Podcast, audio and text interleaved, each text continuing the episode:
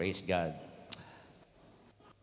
Teaching ito, kaya wala, walang tutulog ha. Pwede naman matulog, kaya lang nakamulat.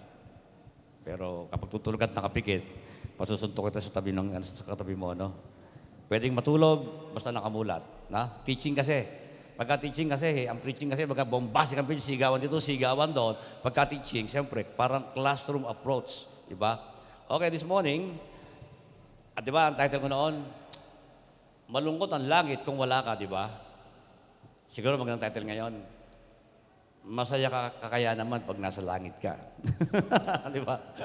Masaya kakaya naman pag nasa langit ka. Hindi yun ang title. Ang ating title, masaya maglingkod kung kilala mo siya. Di ba? Mahirap kasi maglingkod, unang-una, kapag hindi mo naman kilala kung sino yung, halimbawa, ikaw ay nagka-campaign, ikinakampaign mo si Duterte sa mga tao. Masaya ka kasi kilala mo siya. Ganito, ganito, most especially kapag may pabor siya sa'yo. Mahirap kasing ikumpanya sa Jesus Christ. Mahirap sabihin sa mga tao si Jesus na hindi mo talaga siya kilala. At wala kang personal na karanasan at kaugnayan sa Kanya. Napakahirap. Kasi pag sinabi mo, alam mo si Jesus ganito, pero hindi mo naman nararanasan, medyo mahirap yon. Pero ang Diyos naman kasi nabuhay. Si Kristo nabuhay para maranasan. Kasi hindi pwedeng maranasan ang isang taong patay. Okay. Masayang maglingkod kung kilala mo siya. Colossians 1.15, sabi doon, Si Kristo ang larawan ng Diyos na di nakikita. Maraming para, marami pa ang patungkol kay Jesus Christ, but we will stick on Colossians at ilang mga supporting verses para maintindihan natin. Si Kristo ang larawan ng Diyos na di nakikita. Siya ang panganay na anak at pangunahin sa lahat ng mga nilikha. What 16, sapagkat sa pamagitan niya ay nilikha ang lahat ng nasa langit at nasa lupa. Nakikita man o hindi. Basahin niyo mabuti yan, ha? Nakikita man o hindi. Pati ang mga spiritual na kapangyarihan, paghahari, pamamahala at pamumuno, ang lahat ay nilikha ng Diyos sa pamamagitan niya at para sa Kanya. Sabi sa 17, siya ang una sa lahat, ang buong sangsinukob ay nananatiling nasa kayusan sa pamamagitan niya. Malalim, ano? Nung magkasala si Eva at si Adan, nahiwalay sila sa Diyos at ang tao, gusto nilang makita ang Diyos. Gumagawa sila ng paraan para makita ang Diyos. Maganda nung panahon ni Eva at Adan kasi kausap nila.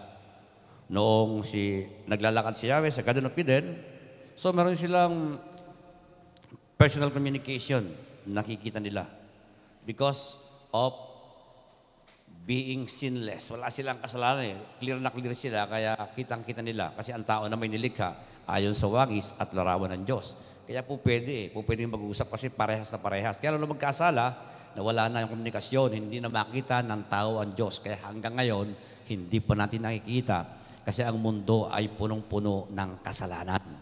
Pero kapag dumating siya at inalis na ang kasalanan, Diyan, makikita mo na ang Diyos na yung sinasamba kasi wala nang kasalanan sa mundo.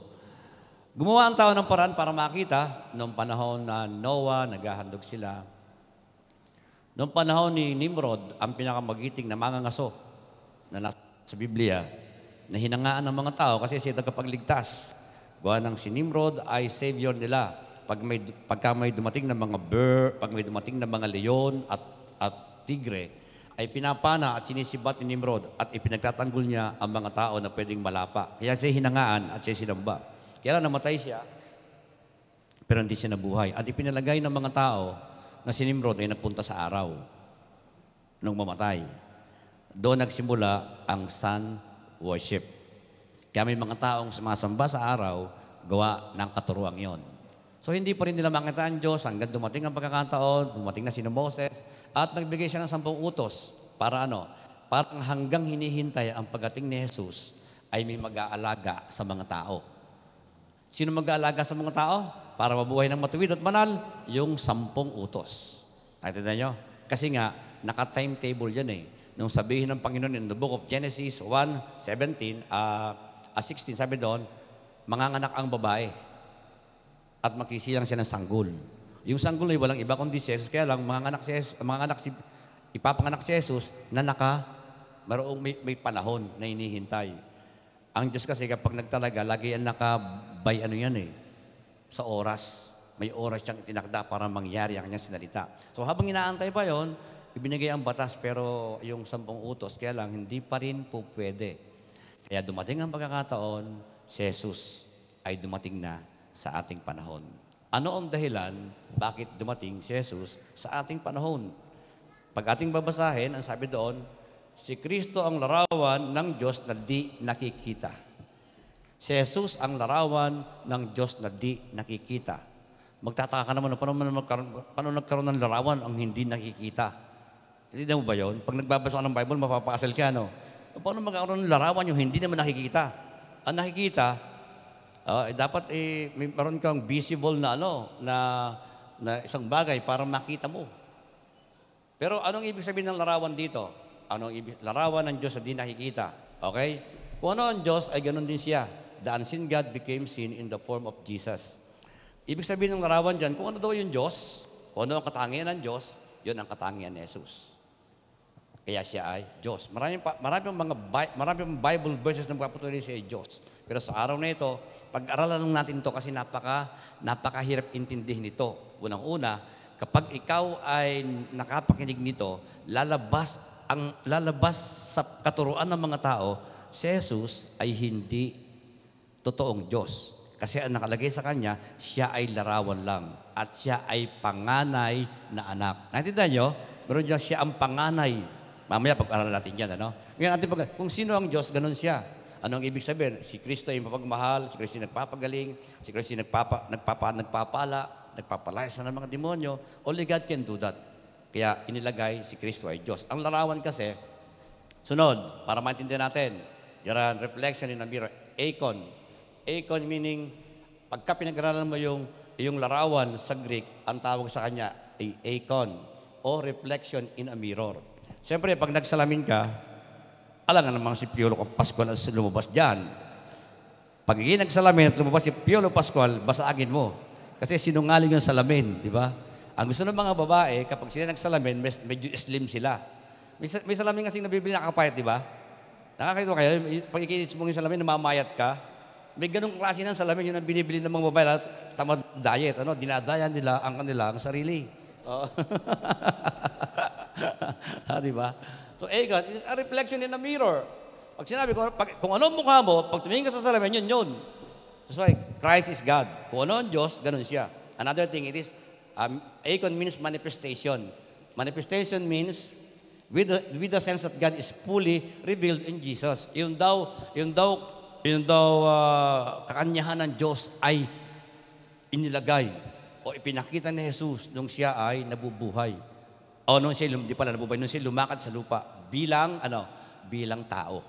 Kasi binitawan niya ang kanyang karapatan ng pagiging Diyos. At namuhay bilang isang alipin.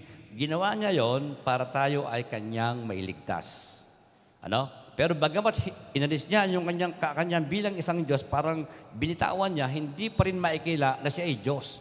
Kasi ang dami niyang ginagawa na nagpapatunay na siya ay Diyos. Ikaw kaya lumakad sa tubig ng anim na milya. Ha? Eh sa baha nga lang, takot-takot ka, igalagpasan na eh, sa baha, di ba? Pero si Jesus ah, isipin mo, naglaba, naglakad siya mula sa pangpang hanggang sa kalagitnaan ng, ng Galilee. Na wala naman siyang sinakyan. Lumakad lang sa ibabaw ng tubig. Ibig sabihin, hin- we cannot deny that during Christ's ministry, may, may manifestation ng kanyang deity o ng kanyang pagiging Diyos. Kaya lang, hindi niya ginagamit. Pagka para sa sarili niya, ba, doon siya ihuhulihin, sabi ng, sabi ng Panginoon, God bless you. Ang, ang sabi ni Jesus, alam mo ba, nakaya kong tumawag ng anghel para patayin silang lahat. Di ba? Sabi niya, in the book of Luke, kaya kong tumawag ng anghel para patayin silang lahat. Di ba? Pero sabi niya, hindi niya ginawa eh. Para alam, kasi kinakailangan mamatay siya eh. Para maligtas tayo. So, makita natin, ano? Kita natin sa nung ministeryo ng Panginoon, limang tinapay, dalawang isda. Pinadami niya, pinakain ang almost 20,000 people. Limang tinapay, dalawang isda, dalawampung libo. Diyos ko, sa, sa atin siguro yun, pang isang tao lang yun sa atin, di ba? Limang tinapay, tsaka dalawang isda. Kay Jewel, kulang yun eh, ano? Ha? Oh. Kaya, ano? So, pero kita mo, makikita mo yung manifestation ng deity niya. Kaya sinabi, sa yung larawan ng Diyos na di nakikita. Okay. May may nakukuha ba kayo? So, sino si Jesus? Siya ang larawan ng Diyos na di nakikita. Bakit ito ating pinag-aaralan? Para kayo maging ganado. Na kayo maglingkod.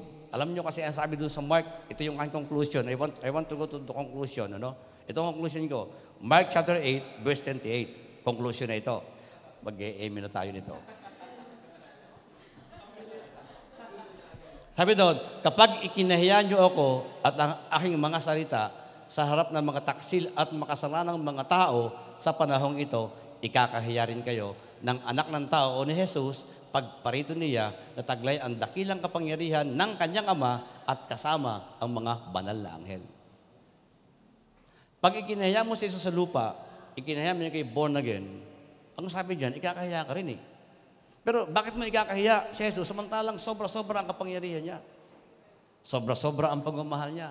Sobra-sobra ang kabutihan niya. Sobra-sobra ang kabaitan niya. Sobra-sobra ang kapangyarihan niya. Bakit mo ikakahiya?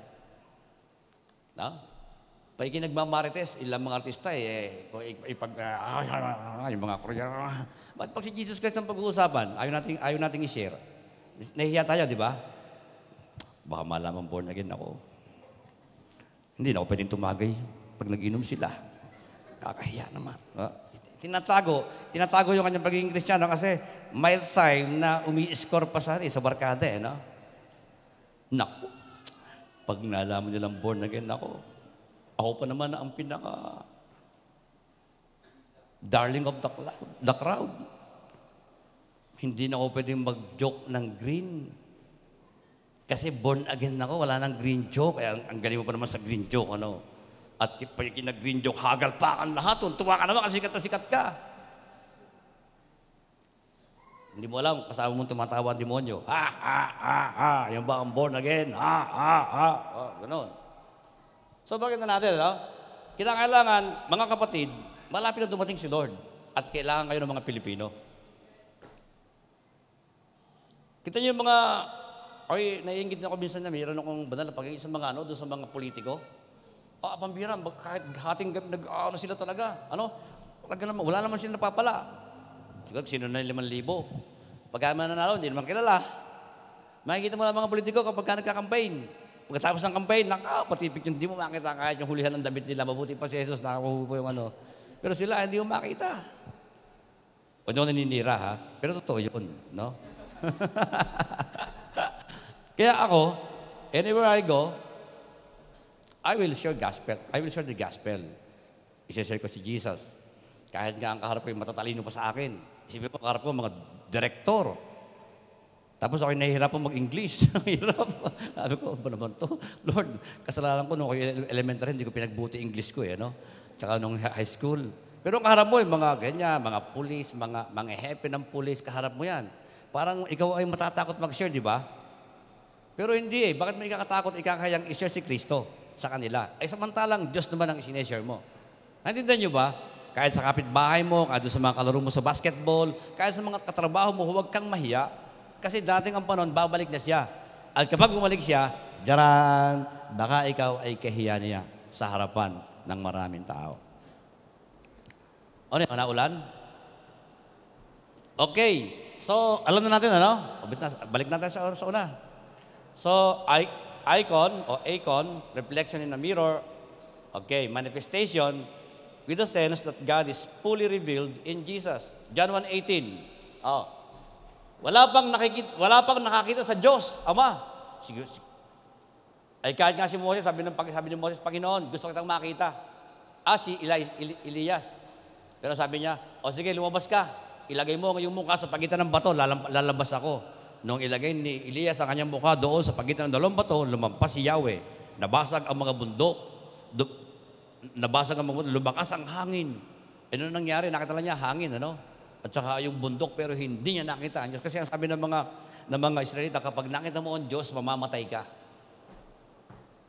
Kasi ang isang tao makasalanan, hindi pwedeng makita sa Diyos, mamatay siya. Nakita nga ni Isaiah.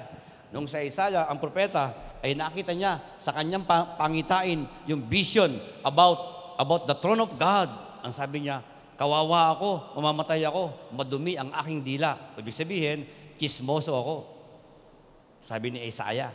Pero ang ginawa ng Diyos, kumuha siya, ang isang anghel ay lumipad, kumuha ng, ng baga sa trono ng, sa, doon sa pinakaaltar at inilagay sa dila ni Elijah, ni ano, ni Isayas. At ang sabi, ngayon, nililinis ko lang yung dila. Malinis ka na. Kaya sabi ng Panginoon, sino ang aking isusugo? Ang sabi na Isaya, ako. Ako ang iyong isugo para sabihin sa mga tao ang iyong mga salita. Mahirap kasing magsalita kapag madumi ang dila. Muntak mo, dila ang gagamitin mo para i-share si gospel. Tapos kung anong pinagagagawa mo sa dila mo. We need to have to maintain a clean tongue. Clean lips. Eh kahit magtutbrush ka na magtutbrush, maglagay pa ng lipstick, puro ang sasama naman nalabas sa bibig mo. Hindi ka magagamit ni Lord. Kasi hindi rin po pwedeng bukalan ang isang bukal ng tubig alat at tubig, tubig tabang. Kung ang dila mo ginagamit mo sa pagpupuri at yung dila mo ginagamit mo rin panlalait sa mga tao, mahirap yun. Parang tahimik na tayo. Sige na, conclusion na. Ah, para tapos na. Pero ang mabuting balita, kung ikaw ay marami ang dila mo, kaya naman ang Diyos linisin yan. Kasi ang dugo ni Kristo ay sobrang kapangyarihan. Sabi Panginoon, I have an unclean lips. Chismosa ako, Panginoon, naninira ako ng tao. Panginoon, hinihiling ko po sa oras na ito, patawarin niyo po ako at linisin ng iyong kapangyarihan. Diyan at that time, kapag naniwala ka na kailangan linisin ng Diyos, mawawala lahat yung kasalanan yon na parang hindi ka nagkasala because of God. Kaya kung kayo may ganon, siguro wala naman dito, ano? Mga tahimik sila talaga, talagang nakatingin sa akin ganon eh, no? Wala pang nakita sa Diyos ama kahit kailan. Ngunit ipinakilala siya sa atin ng kanyang, ano? Bugtong na anak. Sino daw yung bugtong na anak? Na Diyos din. Diyos din. Ano yung word na? Diyos din. Wala pang nakita sa Diyos Ama kahit kailan. Ngunit ipinakilala siya sa atin ng kanyang bugtong na anak. Yung daw bugtong na anak ay Diyos din. Din nga at kapiling ng Ama. Kaya sabi niya, Ama, ibigay mo na sa akin ang karangalan taglay ko nung ay nasa piling mo. Diba? Bago palikain ang mundong ito, ibigay mo sa kanyang karangalan yon. Kasi wala pa ang buong mundo, si Kristo ay Diyos na. Papakita yan. Kung makikita mo ngayon, ba, yung palang si Jesus na sinasabi nilang tao sa YouTube, hindi pala tao yun. Yun pala ay Diyos. Mag-ingat kayong manood sa YouTube kung hindi nyo naman alam ang inyong doktrina. Kasi isang araw na doon ka na sa dating baka ma-plagiarism tayo niyan, ano?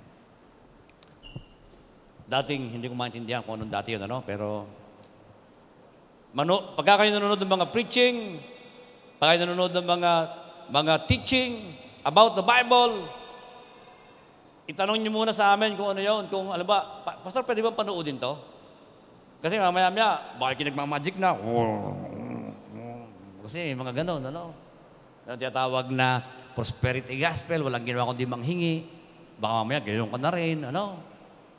Kasi kina, ang sabi ng Bible in the book of 1 Timothy, chapter 4, verse 16, Watch your doctrine closely. Persevere on it. Persevere meaning pag-aralan mo mabuti. Kaya meron tayong Tuesday na Bible study national para magtanong kayo. Ay wala naman nagtatanong. Ibig sabihin, alam nyo na lahat. Alam. Kaya hindi na kami naglagay ng Bible study kasi alam nyo ng lahat. Kaya sabi ko kay Harold, huwag na tayo mag-Bible study. Wala namang tatanong. Oh, eh, hindi na kami nag-Bible study. Kasi wala namang tatanong. Hindi ko alam kung walang load. Kaya walang tatanong. Ano? Pero, okay. Hebrew 1.8.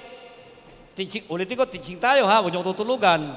Ngunit tungkol sa anak ay sinabi niya, ang, ang ama ang nagsasalita sa Hebrew 1.8. Basahin niyo ang Hebrew chapter 1. Ang ama, ang Diyos Ama, ang nagsasalita sa Hebreo 1. Ang sabi diyan, ngunit tungkol sa anak ay sinabi niya, ang iyong trono, O Diyos, ay magpakailanpaman. Ikaw ay maghaharing, may katarungan.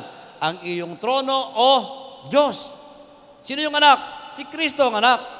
Ngunit tungkol sa anak, ay sinabi niya, kapag ka kayo nakita sa Bible ng letter A na malaki, nakalagay ay anak, yun ay si Jesus. Pag nakita mo yung anak ay A, N na mali, A na maliit, at saka N-A-K, yun ikaw. Ikaw ay anak ng Diyos. Parehong tawag, parehong, pag nabasa mo, parehong pareho. Anak ako ng Diyos, si Kristi anak ng Diyos, kaya ako ay Diyos. Mali yun. Kung makikita mo, iba yung pagkakasulat ng letter. Na? Merong distinction. Okay. So, Hebrew 1.8. Okay. Next. Panganay. Kung siya ay panganay, ibig sabihin, siya ay inianak. Di ba? Maliwanag yun, di ba? May sino may anak dito panganay? O si Sarin, anak kong panganay yan. Ibig sabihin, may lumikha, siya ay nilikha, siya ay may pinagmulan. So kung si Kristo ay panganay, si Jesus ay hindi Diyos. Kasi siya ay panganay. May pinagmulan siya. Ang Diyos kasi ay walang pinagmulan. Para kayo matawag na Diyos, you are from everlasting to ever, everlasting. Wala pa ang lahat ng bagay, ikaw ay umiiral na. Ang tawag doon ay self-existing one. Umiiral para sa kanyang sarili. Kung si Kristo ay panganay, ang sabi doon sa ating binasa, sa ating binasa na, na verse, si Kristo ay larawan ng Diyos na di nakikita, siya ang panganay na anak at pangunay sa lahat ng mga nilikha. Ang ibig sabihin ng panganay, prototokos meaning supreme in rank. Ako, pastor, lalong humirap pa. Akala ko ipapaliwanag mo, lalong mahirap. Pag sinabing supreme in rank, namumukod tangi ka. Ikaw ang pinaka dakila at pinakamakapangyarihan. Para malaman nyo kung anong ibig sabihin ng word na panganay dito na prototokos, ilagay mo sa ilalim. Next verse. Tignan nyo ha? Tignan nyo ito. Nung si, si, si David ay iaanoin bilang hari. Tignan nyo ha? Kaya tinanong ni Samuel si Jesse, meron ka ba bang anak na wala rito? Meron pang isa, ang bunso. Ah, bunso ha? Ang bunso na nagpapastol ng mga tupa. Sagot ni Jesse, sinabi ni Samuel, ipasando mo siya, hindi natin sisimulan ang paghahandog hanggat hindi siya dumarating. Si, si David noon ay nagpapastol ng tupa. Ang naroon ay ang kanyang mga kapatid na sundalo. Pero ang sabi ng Panginoon kay Samuel, pipili ako ng hari ng Israel. Pumunta ka kay Jesse kasi ang isa sa kanyang anak ang gagawin kong hari. At lahat ng magkakapatid ay nadoon na. Wala si David kasi siya nagpapastol lang tupa. Sino siya? Mayroon ka pa bang anak na wala? Meron pang isa, ang bunso. Pag-aralan natin. Next. Awit, 1827. Gagawin ko siyang panganay at hari. Kita nyo? Si David daw ay gagawin panganay. Hindi, bunso siya eh. Ibig sabihin si David, siya ang pinakadakila sa lahat ng hari. Kaya siya ang panganay. Si Jesus Christ, siya ay panganay. Siya ang siya yung siya ang pinakadakila sa lahat, siya ang may hawak ng lahat ng bagay. Kaya siya ang tinawag na panganay. Ibig sabihin ng pagiging panganay, di ba ang panganay, lagi siya nagkukuman, lagi siya nag-uutos, kasi panganay siya, ano? O ipaglabo mo ako, ipamalansya mo ako, sabi naman ng bunso, pingin pera. O ganun talaga, ano? O ganun talaga. So, ang panganay, lagi nagkukuman, ang, ang panganay, parang siya ang tumatayong parang magulang, siya yung pinaka supreme in rank among others. Sa sibling niya, siya ang pinaka angat. Panganay siya eh. Ibig sabihin, si Kristo ay angat at siya yung pinaka preeminent, ano, when it comes to position. Next, sunod natin. Superior standing, preeminent position in God creation, predominant place, supreme status. Meron siyang supreme status as. Yan ang ibig sabihin ng panganay. Kasi kapag ka binasa mo yan, oo nga, no? Tama nga itong si Manalo.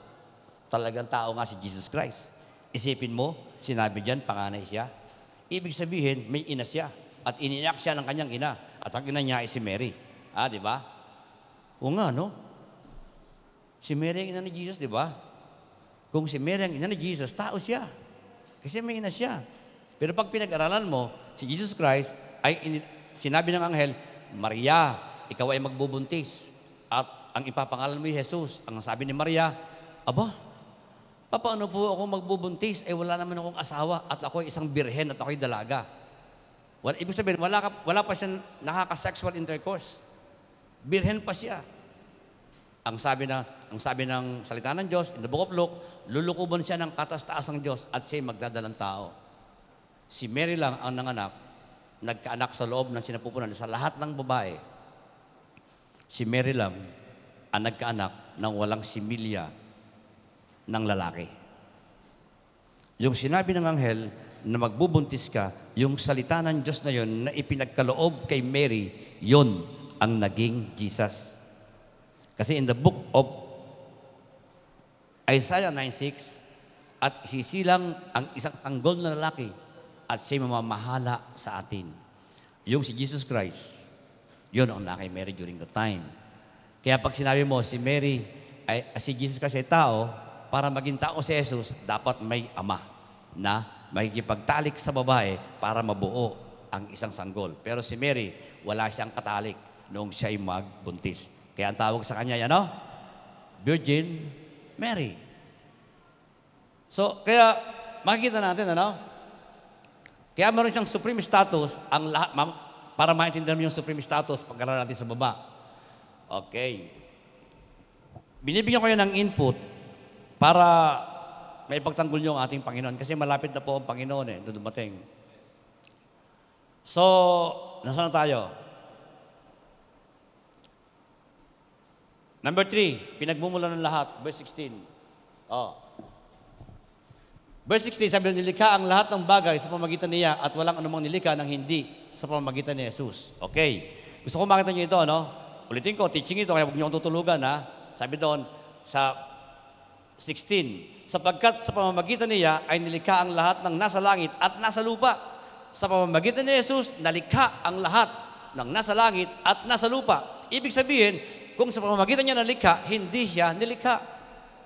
Kasi kung sinabi niyang nilikha ang lahat ng bagay o lahat ng taong nilikha dahil sa Kanya, ay di kasama siya sa nilikha niya. Kasi walang lalabas na nilikha kung hindi gawa niya. Kaya ma- maliwanag na siya ay umiiral bago palikain ang lahat ng bagay.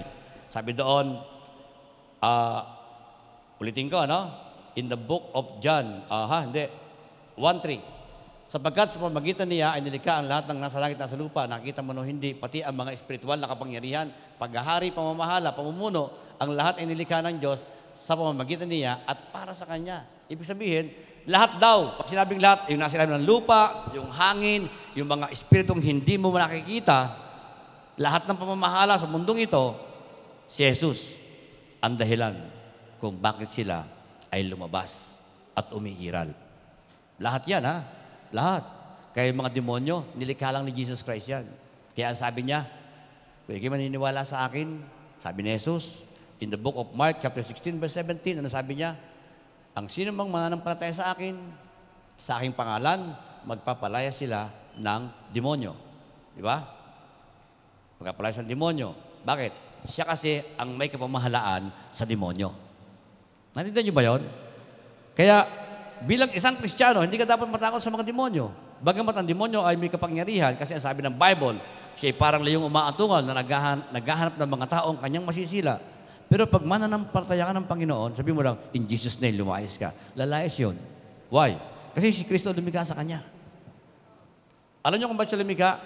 Kaya, kaya niya nilikha yan. Unang-una, ang motibo ng Panginoon, purihin siya ng demonyo, ng, ng mga ni Satanas eh. Kasi si Satanas, ang pinaka pangunahing tagapagpuri sa langit. Tumaas lang ang kanyang ere at gusto niyang pantayan ng Diyos kaya siya bumagsak sa lupa. Pero kahit siya bumagsak sa lupa, kontrolado pa rin siya ng Diyos.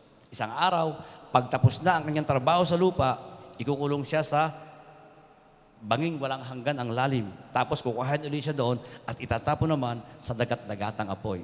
Ang may hawak sa demonyo at sa lahat ng espiritu na sumasanib sa mga tao na, oh, anong gagawin ganon, ang may hawak sa kanila ay walang iba kundi si Kristo. At ang mga mananampalataya ay binigyan ng kapangyarihang magpalayas ng mga demonyo. In the book of Mark, chapter 16, verse 17, ang mga sumasampalataya ay magkataglay ng ganitong tanda ng kapangyarihan. Ang sabi ni Jesus, sa pangalan ko, magpapalaya sila ng demonyo. Sa inyong lugar, meron ba mga taong nade-demon possess? O ikaw ang demon possess? Pag may mga dinedemonyong tao, yung mga nag ah, parang kang nag, nagsasalita ko ng sinasabi, parang, parang gusto lumutang. Walang, walang problema doon. Isa lang ang sabi in Jesus name, lumayas sa taong ito. Salita ng Diyos, Mark 16, 17.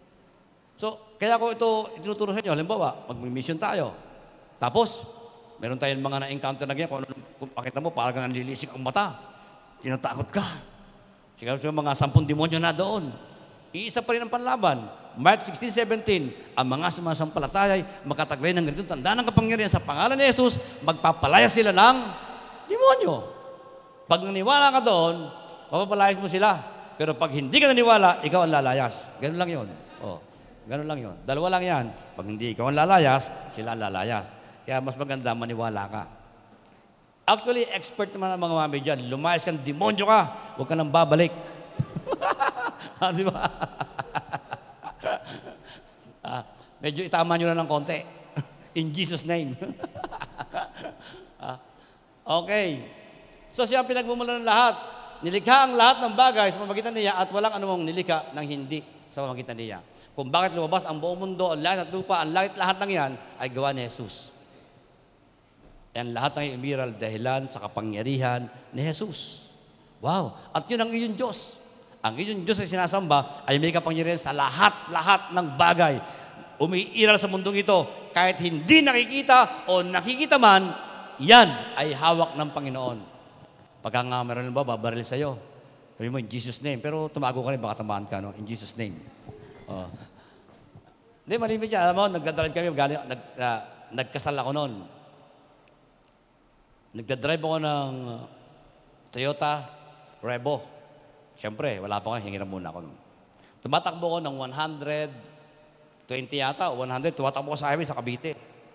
Magtakbo yung may dalawang babaeng nagpasintero sa una. Biglang tumakbo sa gitna. Eh, yung isa, nung makitang malapit na ako, babalik siya. Yung isa, dire-diretso. Alam mo, ayaw magbitaw ng kamay. Ay, malapit.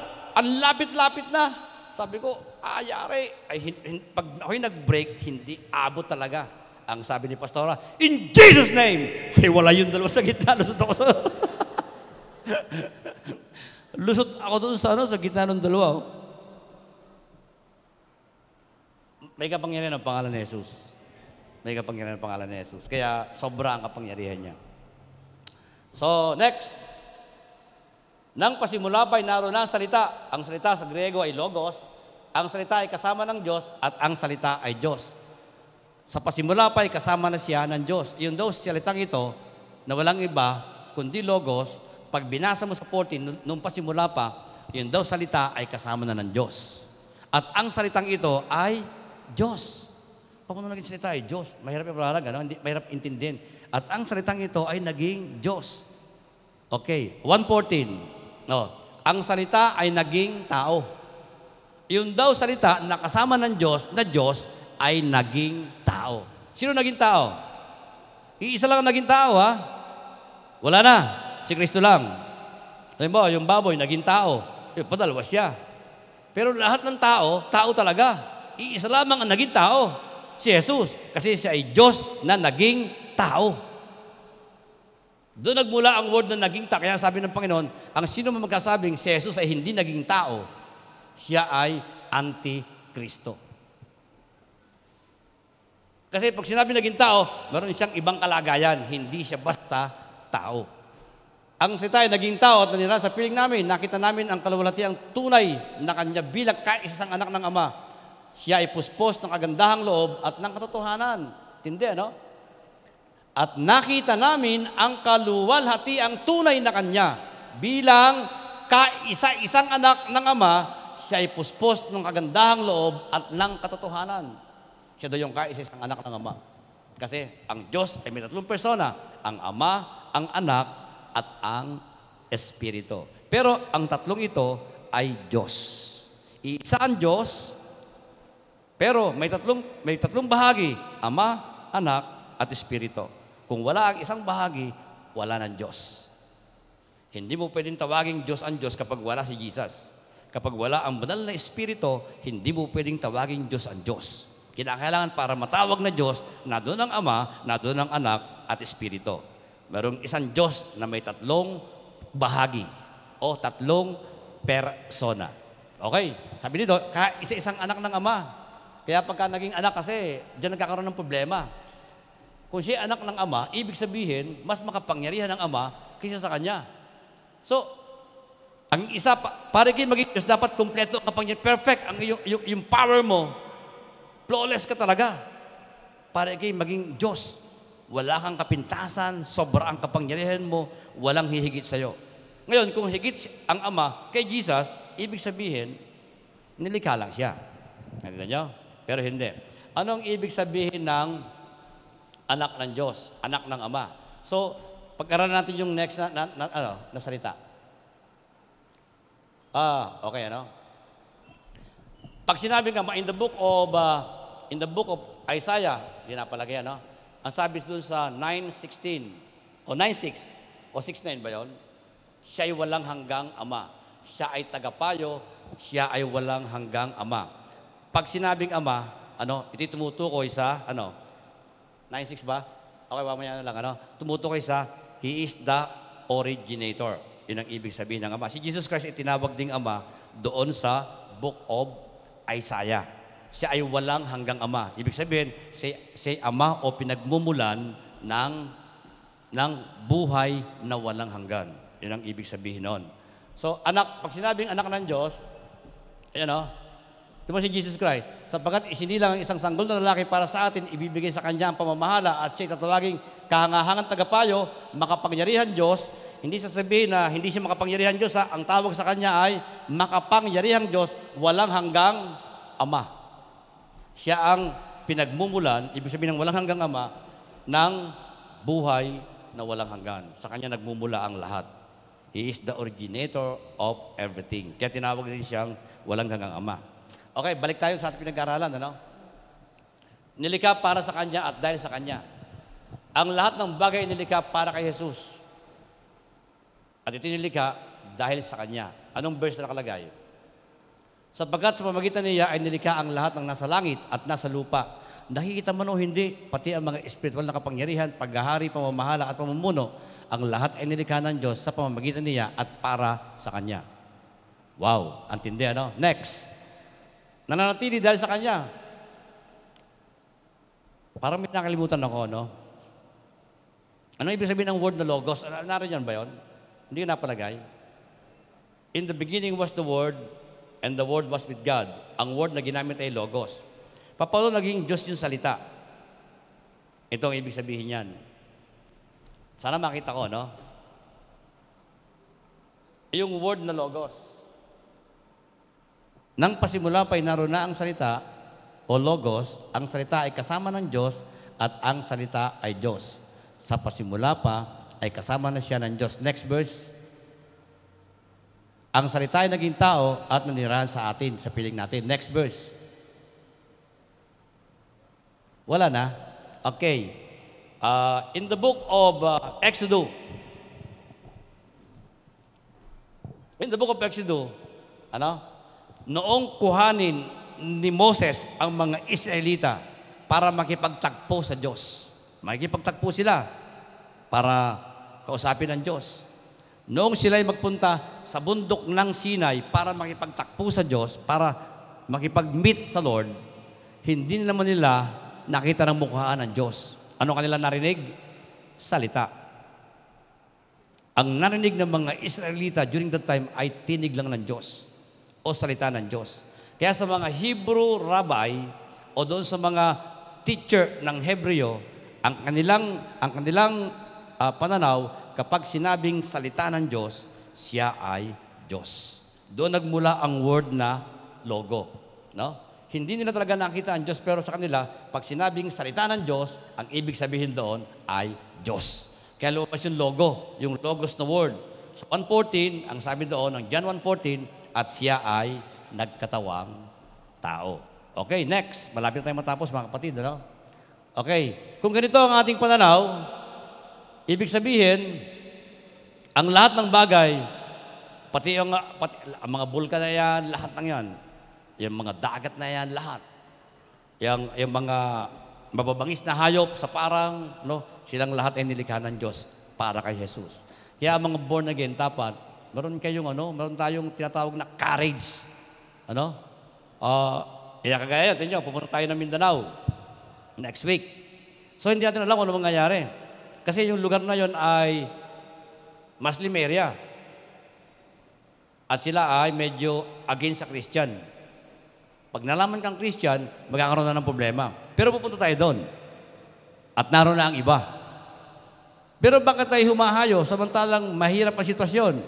Kasi alam natin, kontrolado ng Diyos ang lahat ng tao. Pero kung hindi mo alam yan, kung hindi mo alam sa isip at puso mo na ang lahat ng bagay ay nilikha para sa Kanya at dahil sa Kanya, matatakot ka. Ba, huwag tayong pumunta dyan. Dito na lang tayo sa Santo Tomas. Masarap dito. Ha? Kaya y- yung mga taga, yung mga taga CJC ng mga pastor, hindi sila takot humayo. Si Pastor Randy, nagpunta siya ng Bicol. Ang problema sa Bicol, ang lakas doon ng niya Pransya. Kaya kapag ikaw ay nagpunta roon, yari ka sa mga tao doon pagka ikinagpis ng gospel. Kasi ayaw nilang makarinig ng Biblia. Ayaw nila. Ang pananaw nila, ang Peña Pransya ang kanilang Diyos. At doon sila umaasa. Hindi sila naniniwala sa Biblia. Pero naroon si Pastor Randy. At nagtuturo siya. Bagamat nung unan, dumating siya doon, talagang anano siya ng mga tao. Talagang sinisino siya. Ay, nagpunta nga ako doon, sinigawan pa ako doon eh. Oy, anong ginagawa mo rito? Kasama ko noon ng mga miyembro, yung mga leader, nagbibigay kami ng tracts. Sabi niya, anong ginagawa mo rito? Sabi sa akin ng tao doon na may hawak na pangita kasi naglalagay ng kawayan. Nagkaano siya ng kawayan, ganun eh. Ako naman, nagbibigay ako ng tracts sa mga tao. Kasi meron kaming ano, meron kaming gaganaping krusada sa hapon. Siyempre, para magka-krusada, dapat may tao. So, ginawa namin, nagbigay kami ng mga tracts at talagang ano, kasama ko yung mga, kitang-kita ng mga leader na kasama ko nung sigawan ako doon. Anong ginagawa mo rito? Sinabi na ako ganun. Pero sabi ko, in Jesus' name. Ah, lumapit ako. Siyempre, nakatingin ka, baka mataga ka, no? Nahirap na. Wala na akong anting-anting kasi naisuko ko na nung EGR. Sabi ko, ay, ano po, ako po yung mga, ano, meron po tayong panonood din pelikula, pero bago po tayo manood ng pelikula, kakain muna tayo. Ha? Nagbago ang tema nung kakain na eh, no? Ay di, natuloy. Natuloy naman yung ano. Tapos isipin mo, no? Tingnan yung kapangyarihan ng pangalan ni Jesus. Noong alas 4 na, biglang bumuhos ang ulan. Ay, alas 5 ang krusada. Alam nyo, nag-pray lang mga born again, Panginoon, patigilin yung ulan. Tumigil talaga ang ulan. As in, wala.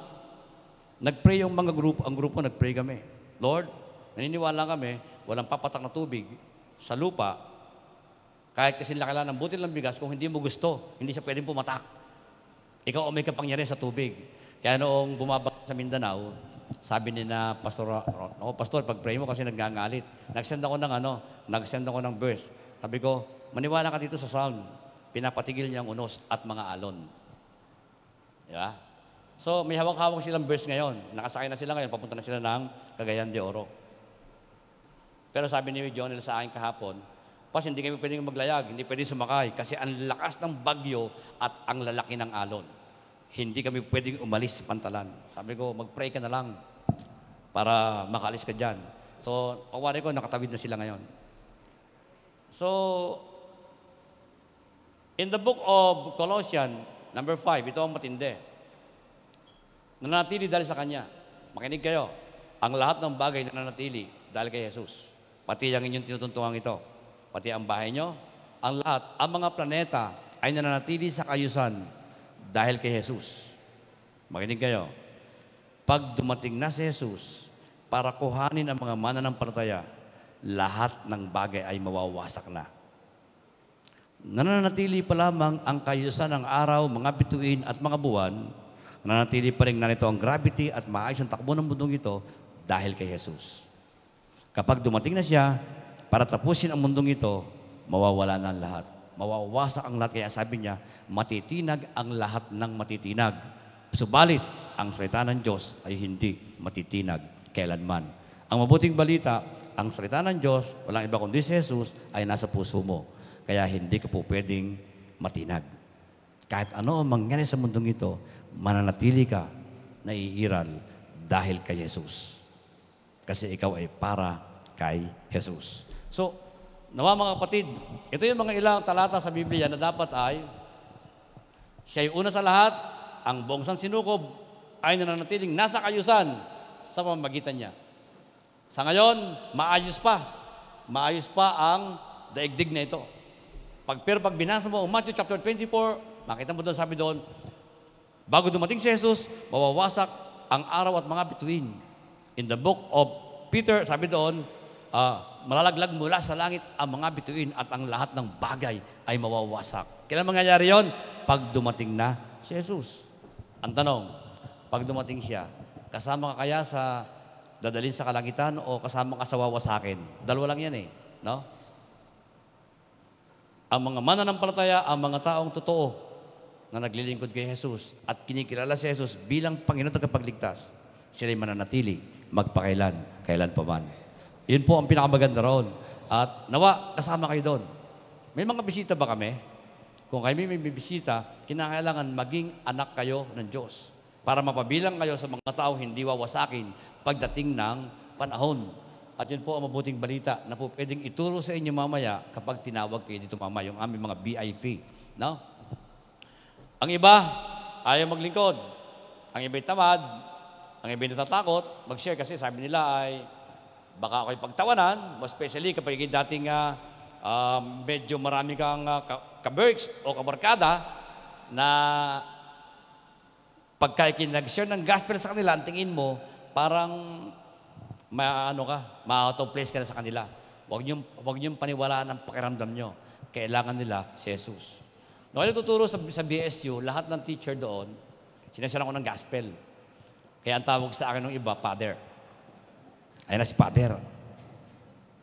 Ako yung kanilang niloloko nila ako. Kasi once na ako ay, isipin mo, ay di mga kumpare ko ang teacher sa BSU.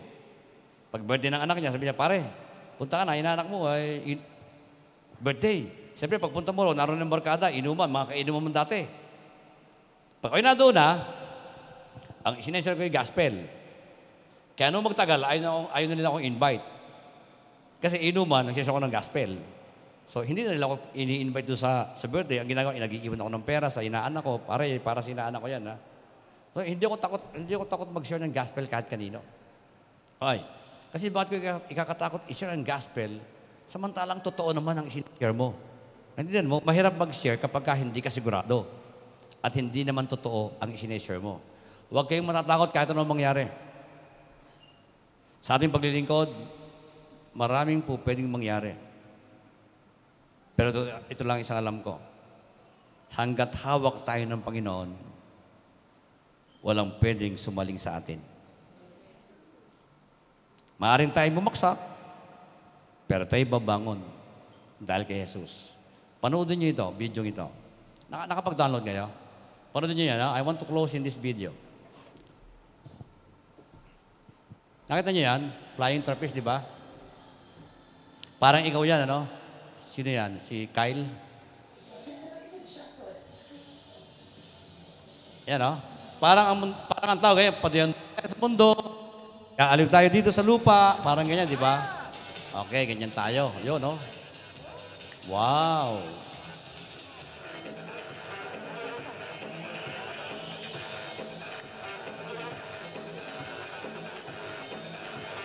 May bayad po yan, 20. Ganyan, no? Galing, ano? Yan.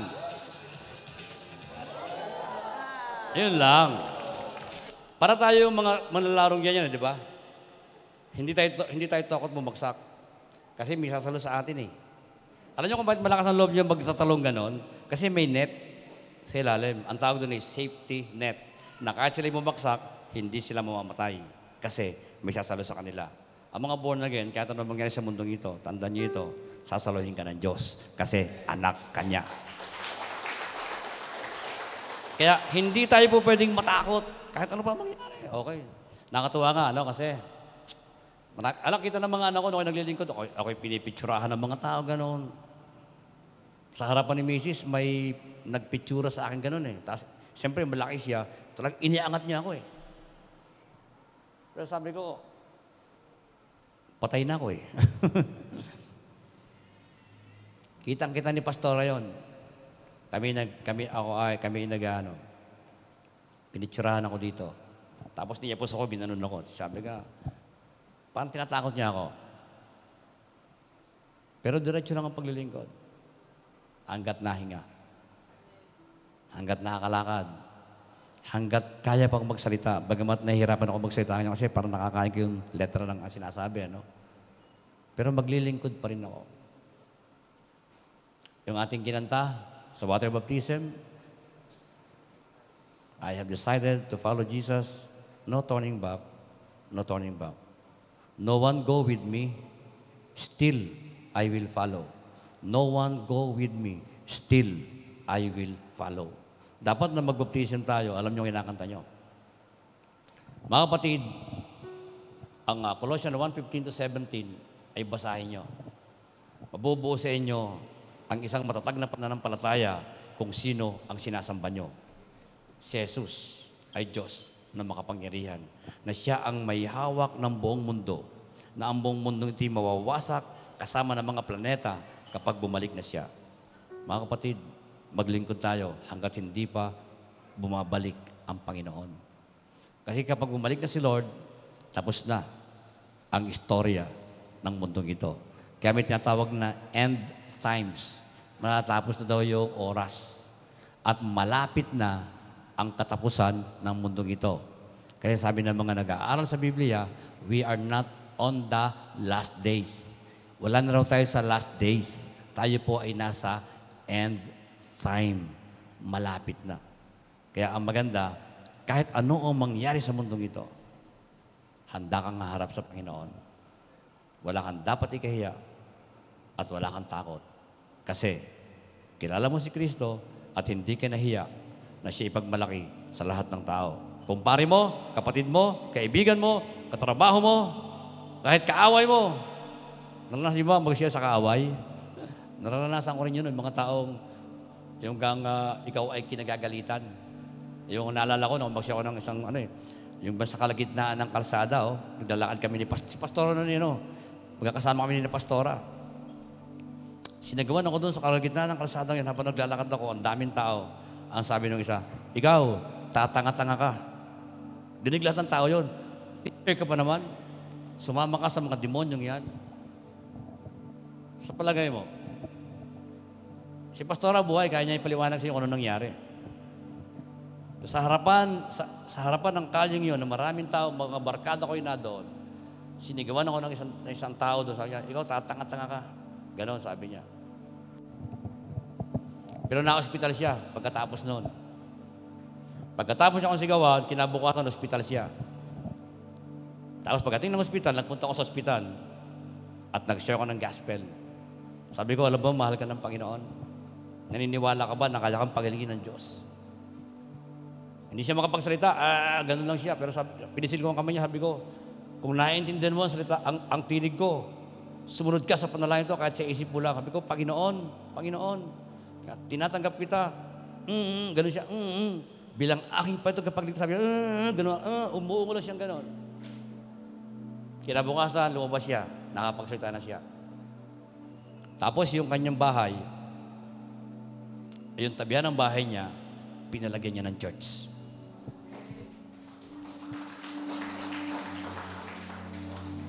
Kahit sa mga taong kaaway mo, kaya mo mag-share ng gospel. Kaibigan, kapatid, kakilala, katrabaho. We can share the gospel to them. Kasi, isa lamang ang alam ko. I would like to end in this verse. Isaiah 61. Pakibalagay ng ano, tatapos natin dito. Totoo na to. 61 verse 1. Pakilagay. Ang Espiritu ng Panginoong Yahweh ay sumasa akin. Nasa ka nasa niya, nasa saya, di ba? Nung tanggapin mo si Kristo bilang Panginoon kapagligtas, ang Espiritu ng Diyos ay nasa sayo. Bakit inilagay ang Espiritu ng Diyos? Anong dahilan? Itong dahilan, sa, ang Espiritu ng Panginoong Yahweh ay sumasa akin sapagkat ako'y kanyang hinirang. Sinugo niya ako upang dalhin ang magandang balita sa mga inaapi. Yung Espiritu ng Diyos ay inilagay sa iyo para dalhin ang mabuting balita sa mga taong inaapi. Ano pa? Upang, ipa, upang pagalingin ang mga sugatang puso. Yung mga taong ang pusi sugatan, iseshare mo ang gospel. Iseshare mo si Jesus na tagapagligtas. At may himalang gagawin ng Panginoon sa buhay ng taong yon para yung kanyang pusong sugatan ay maghilom. Para nung tayo nag-EGR. Isipin mo, pag nadala mo sila sa EGR, Ang dami nilang galit sila sa pamilya nila, galit sila sa mundo. Pero kapag dating ng EGR, ginamit ka ng Panginoon. Maghihilom ang sugat ng puso niya. Ano pa sabi diyan? Upang ipahayag ang mga bihag at sa mga bilanggo na sinilalaya. Ang akala lang natin, ang, ang bilangguan, yun lamang nakabilanggo. Hindi po. Ang mga tao sa mundo yun nakabilanggo sa kasalanan. At lalaya lang sila kapag si Kristo ay nakilala nila. Kapag natanggap niya si Kristo bilang Panginoon at kapagligtas, lalaya sila. Sabi ko nga doon sa mga, sabi ko nga doon sa mga kami nyo ba ito? Makamadimanda ko doon. Sabi ko sa kanila ganito. Alam mo, pag inisip mo, ang sarili mo, hindi ka lalapit kay Lord. Kasi isipin mo, marami ka, babaero ka, sugarol ka, magnanakaw ka. So marami kang inaapit tao kasi ginasa kapangyarihan. Pag ilalagay mo sa isip mo yun, hindi ka lalapit sa Diyos. Pero, kung kailangan mo ng tag- tagpagligtas, lumapit ka sa Kanya kung sino ka at aminin mo sa Kanya ang lahat at tanggapin mo siya para iligtas ka sa lahat ng kalokohan mo. At maniwala ka, papatawarin ka ng Diyos sa lahat ng iyong kasalanan na parang hindi ka nagkasala. You know, I prayed for them and accept, ako yung nag-pray ako sa kanila and they accepted Christ. Sabi ko sa kanila, si Jesus rito hindi para sa mga taong banal. Si Jesus rito para sa makasalanan. Para doon sa walang pag-asa. At tayo yun, wala tayong pag-asa. Makasalanan tayo kaya naparito si Jesus. Alam nyo, sabi ng isa sa akin, Pastor, invite kita sa bahay pag pray mo anak ko ha. O mga pulis nag-i-invite sa akin. Basta malaga, ma-share si Jesus kahit kanino. Nag-share ako sa bilangguan. Dinaaral akong dalawang pulis. Pagbaba ko doon sa minimum, ah, no, maximum ano. Baba ko doon, yung pala nakaselda, lahat iba pagka pala yung sobra, yung maximum na, no? Sobrang sasama na ng mga tao doon. Hindi ka pala pwedeng mag-share ng gospel na ikaw ay walang ano. Dapat ikaw, papasok ka rin doon sa seldan. May selda ka para sa iyo lang yun. Tapos ang mga bilanggo, nakaselda din. At naroon sila lahat. And I shared the gospel to them. At nakita ko, umiyak sila. Kasi wala silang pag-asa maliban kay Jesus. Hindi mo ba alam na ang daming tao nag-iintay sa'yo? Para sila ay maligtas. At ikaw lamang ang pwedeng gumawa noon. Walang ibang tao na pwedeng gumawa noon maliban sa'yo. Sapagkat may dahilan kung bakit tinawag ka ng Diyos. Kasi sa likuran ng buhay mo, maraming tao ang kikilala sa Diyos. Kaya lamang, tatakot ka, nahihiya ka. Mas inuunang mo ang ibang bagay kaysa maglingkod. Sayang, malapit nang dumating ang Panginoon. Sa lahat ng oras, sa lahat ng panahon, sa lahat ng lugar, dapat ibahagi si Kristo. Dapat ibahagi si Kristo. Mga kapatid, ito ang DNA ng Church of Jesus Christ. The Risen Son of God Philippines Incorporated. Ang iglesyang ito, hindi iglesyang patay. Ang iglesyang ito ay gumagalaw at kumikilos at nagpupunta sa mga tao. Sabi niya, wala tayong pera sa bangko, ha? Wala tayong pera sa bangko. Kasi kulang pang pambayad sa dito. Ang pera sa bangko ay nasa 40 plus. Magbabayad tayo ng building sa susunod na linggo, which is 40,000. Nagbayad tayo ng kuryente, limang, dalawang buwan, 10,000, 5,000 ang isa. Tapos kayo electric pan, ha? Ang lakas yung mag-electric pan. 5,000 ang isa, isang, isang buwan. Magbabayad tayo ng tubig to 2,500. Magbabayad tayo ng fortune, ng commuter, 35,000. Pero may EGR tayo. Saan tayo kukuha ng pera? Para sustentuhan ang lahat ng pangangailangan ng EGR na ito. Pero praise God, kagabi, meron tayong hawak na 32,000 para suportahan ng EGR.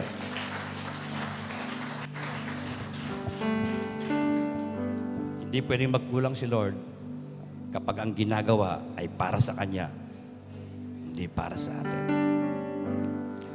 Samahan niyo kami sa paglilingkod kahit ano ang mangyari. Maglingkod tayo.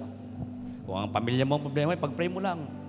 Huwag mo nang tingnan kung sila nagiinom, kung sila nang mababae, sila nagsusugal. Huwag mo tingnan nun. Mag-pray ka lang. Panginoon, naniniwala ako, Panginoon. Kaya mong iligtas ang pamilya ko. Kahit gaano sila kasama, Panginoon, naniniwala ako. Kaya mo silang iligtas.